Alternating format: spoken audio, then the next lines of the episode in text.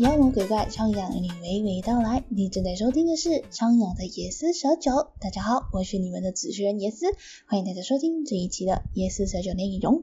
那最近呢，我想和大家聊聊关于族谱这件事情。我不知道大家的家里面有没有属于自己家的族谱，就是那种姓氏的族谱。那因为最近我搬家了，然后就暂住在亲戚家。然后我这位亲戚呢，就是我们这个大家族，不是大家，就是我爸爸那一边的家族，就姓氏里面的大姐。那她就拥有了这部，拥有了这一本族谱。是的。有我们家的族谱，那她那天就聊起嘛，就聊起我的，嗯，以就是聊起我已经去世的公公，然后就讲说，哦，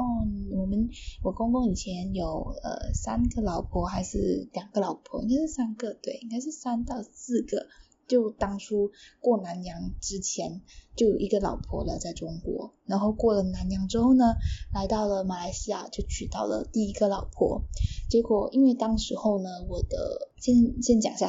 讲到这里，我这里不是推广共产党主义，OK，共产主义我没有在推，只是这是一个历史事件啦，就是没有被证实就里面记载的，那就关于说呃，因为我外公不是外公，因为我的。公公他以前是，就是我的爷爷，他以前是帮忙共产党跑腿的，就是共产党当时当时候知道马来西亚历史的人都知道，当时候共产党是躲在森林里面的，而他们需要资源呢，只是靠外面这些华人啊，或者是其他的这跑腿的党员们，就帮他们收集资料，或者是收集收集资源。那我爷爷呢，就是其中一个跑腿的，那。呃，他娶的第一个老婆，他还有了第一个孩子，结果就在有一天，我在我爷爷出去工作的时候呢，呃，那些军队啊就过来扫荡我们家，因为听说我们家就是有与共产党合作的这个嫌疑，然后就把我的呃奶奶，就是第一个奶奶和应该叫什么，就是奶奶和她的孩子，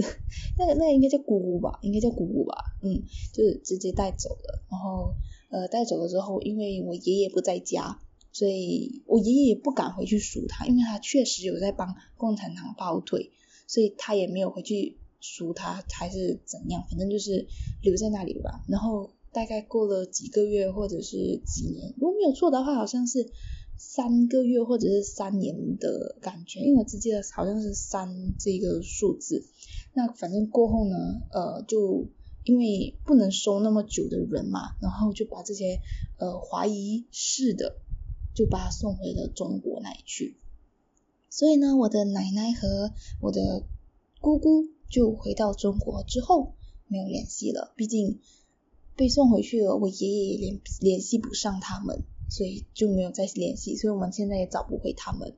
那呃，但是在我中国这就是还在中国居住的那个呃第一个。奶奶就是我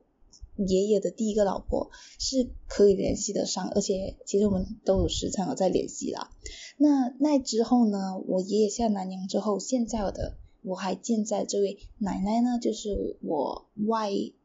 就是我爷爷的第三任老婆，也是下南洋之后的第二任老婆。嗯，然后就生了三个孩子，一个是我的姑姑，一个是我爸爸，然后一个是我的叔叔，对。然后那本族谱呢，我记得好像是中国那一边把它带过来我们这里的，然后让我们继续写下去。嗯，我忘记了吧？忘记了，好像是分房要写还是什么的？我记得是大家要写，就是那个最大的大房。因为有大房和二房嘛，然后我就看族谱嘛，哇，我就觉得哇，我我姓氏的历史有够悠久的，超级悠久，而且有超多就是有关联很多大人物，比如说我的族谱里面就有提到文天祥，如果不知道文天祥是谁的话，这里科普一下文天祥是谁哈。文天祥呢是南宋末期政治家、诗人、抗元人物和民族英雄，被封为信国公，也被称为文信公、文信国、呃文少保等等等等，有很多名字啦。就是在后期的时候，呃被称了很多名字。那他的谥号呢是忠烈，那他也有很多号，号是福修道人和文山。然后比较著名的呃作品呢是过林丁洋和在狱中所写的一首叫做《正气歌》，呃最受人们的认识。然后其中有一个过林丁洋中，人生自古谁无死，留取丹心照汗青，就是一句千古绝句，我相信大家都有听过。我还记得这句话，我曾经以前在填，就是呃可能填空格的时候，比如说呃。题目就给了“人生自古谁无死”，然后我我就后面写“人老最后一样的意思”，笑死。反正呢，文天祥就是出现在我的族谱里面，就很神奇，真的很神奇。还有很多很多大人物，现在我不记得。然后现在呢，我正在做的一份小小的爱好或者是一个就是兴趣吧，就是想要研究一下我们的族谱，所以我现在正在把。呃，这种文本的人写人人手写的这个族谱呢，把它变成电子档，就是我真的一个一个字打进去电脑这样子。可是，在这个过程中遇到了什么问题呢？就是以前人们的字体太难辨认，都是那种草书啊，或者是因为毕竟是手写嘛，所以它的字体有时候比较潦草，或者是怎样的时候，你就会看不出它是什么字。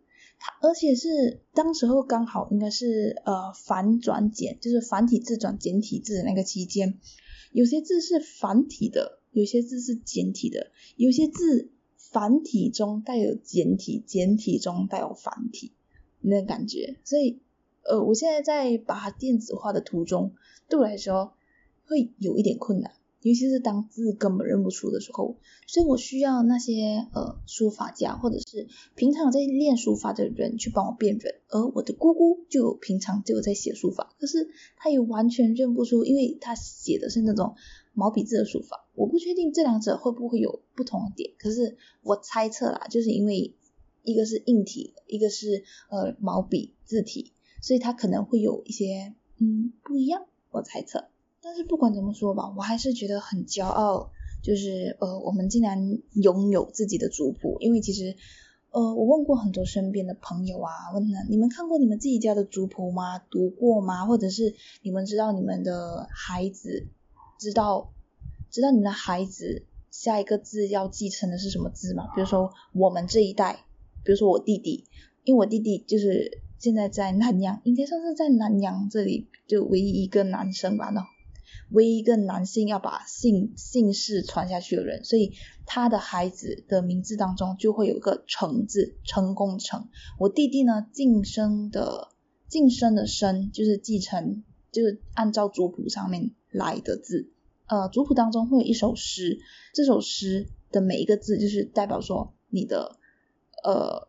下一代要叫什么名字。比如说我的爸爸、我的叔叔、我的大叔还是。大不就是跟我爸爸同一辈的，全部是用大字，大清、大光、呃大红、大我也不知道还有谁，反正就是用大字嘛。那到我弟弟这里是用生，可是因为算命师说他的这个生对他的命格上面不好，所以我弟弟换了一个同音字，就是生。本来的生是生日生，现在换成了就是呃。上升的升，升官的升，升降的升。那其实有些家里面的人呢，其实他们也会知道说，呃，我们这一代，然后到下一代的时候应该用的是什么字。可是他们，我不清楚，我我不清楚他们是不是家里会有族谱这种东西，还是还没有传导。毕竟我们还年轻，还没有可能要，就可能呐，我的身边还是有一些人已经成家立业了，但是可能。也是有些太年轻还没有拿到，或者是有些已经失传了。比如说像呃我爷爷不是，应该是我第二个奶奶他们那一边一样，就是可能我的第二个爷爷哎第二个奶奶就改嫁了，然后就没有到这一边的历史等等等等，也有可能啦。但听说我在日本好像有一个亲戚，就是呃同一个血脉的还是怎样，就是我爷爷的女儿之类的一个大姑在日本。但我不确定啦，毕竟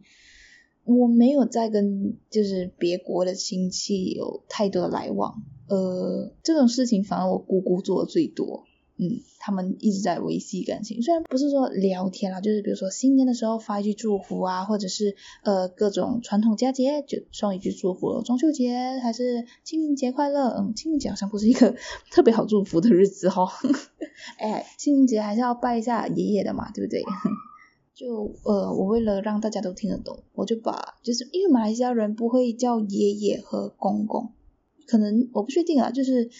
就是公公可能对有些人来说是加工的意思，就是那什么意思？就是女生结婚之后叫男方的爸爸叫公公，可是好像在马来西亚没有这种讲法了，那可能比较简单，我们都会叫就是叫我们的爷爷也叫公公。那他们就会说啊，这样你怎么分妈妈的爸爸和爸爸的爸爸呢？哦，其实很简单，马来西亚人都知道，而且不一定每个人都叫是一样的啦，哦，对吧？那我在这里为了让大家都听得懂，那我都叫爷爷吧。可能我刚刚有叫了公公啊，但嗯，大家就理所当然的是爷爷好吗？那我觉得今天的夜思蛇酒内容呢就到这里吧，可能会有点小无聊，我也觉得。可是讲真的，讲真的。族谱是一个真的很好看的东西，你会看到你这一血脉、这一个姓氏很骄傲、很骄傲的一些历史，跟没有在正史里面出现的一些小小的，就是小人物的野史，我就觉得哇，这是一个很神奇的东西。比如说，呃，你的你的祖先当过某某某官、某某某某文郎、某某某侍郎等等等等的，就觉得哇，好厉害哦。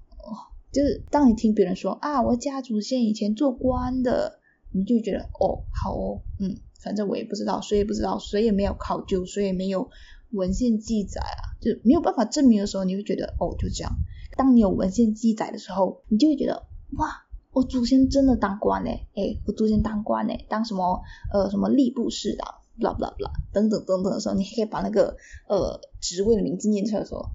我自己会觉得很屌。可是我不觉得听的人会这样，可能他会觉得啊，这个人在吹这样。可是真的，当你去研读族谱的时候，你会觉得很骄傲、很自豪。哇，我的祖先太厉害了，然后就会想说，不可以，我自己不能那么丢脸，不能丢脸在我这里。但确实啦，族谱都不记女生的名字，但是但是我想说，呃，就是到我弟弟这一代的时候，我们就想说，要不我们就把女生名字记下去吧，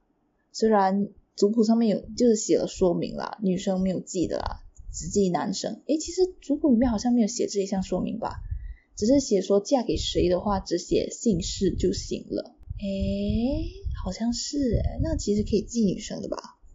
你觉得到我们这代族谱应该写女生的名字吗？在下方留言告诉我吧，或者是可以在留言跟我聊聊说啊，你们家也有族谱，然后或者你们族的。或者是你们姓氏、你们这个族的一个辉煌的历史，让你觉得很自豪吧？那我们这期四十九内容就到这里了。喜欢我们节目的话，可以订阅我们的节目，并且追踪我们的 IG。Apple Podcast 的听众记得给五星好评哦。其他平台的听众也可以到下方资讯栏点选链接到 Facebook 留言板留言给我们哦。YouTube 也时不时会上传一些有趣的番外，记得去看哦。那么我们感谢收听，我们下期再见。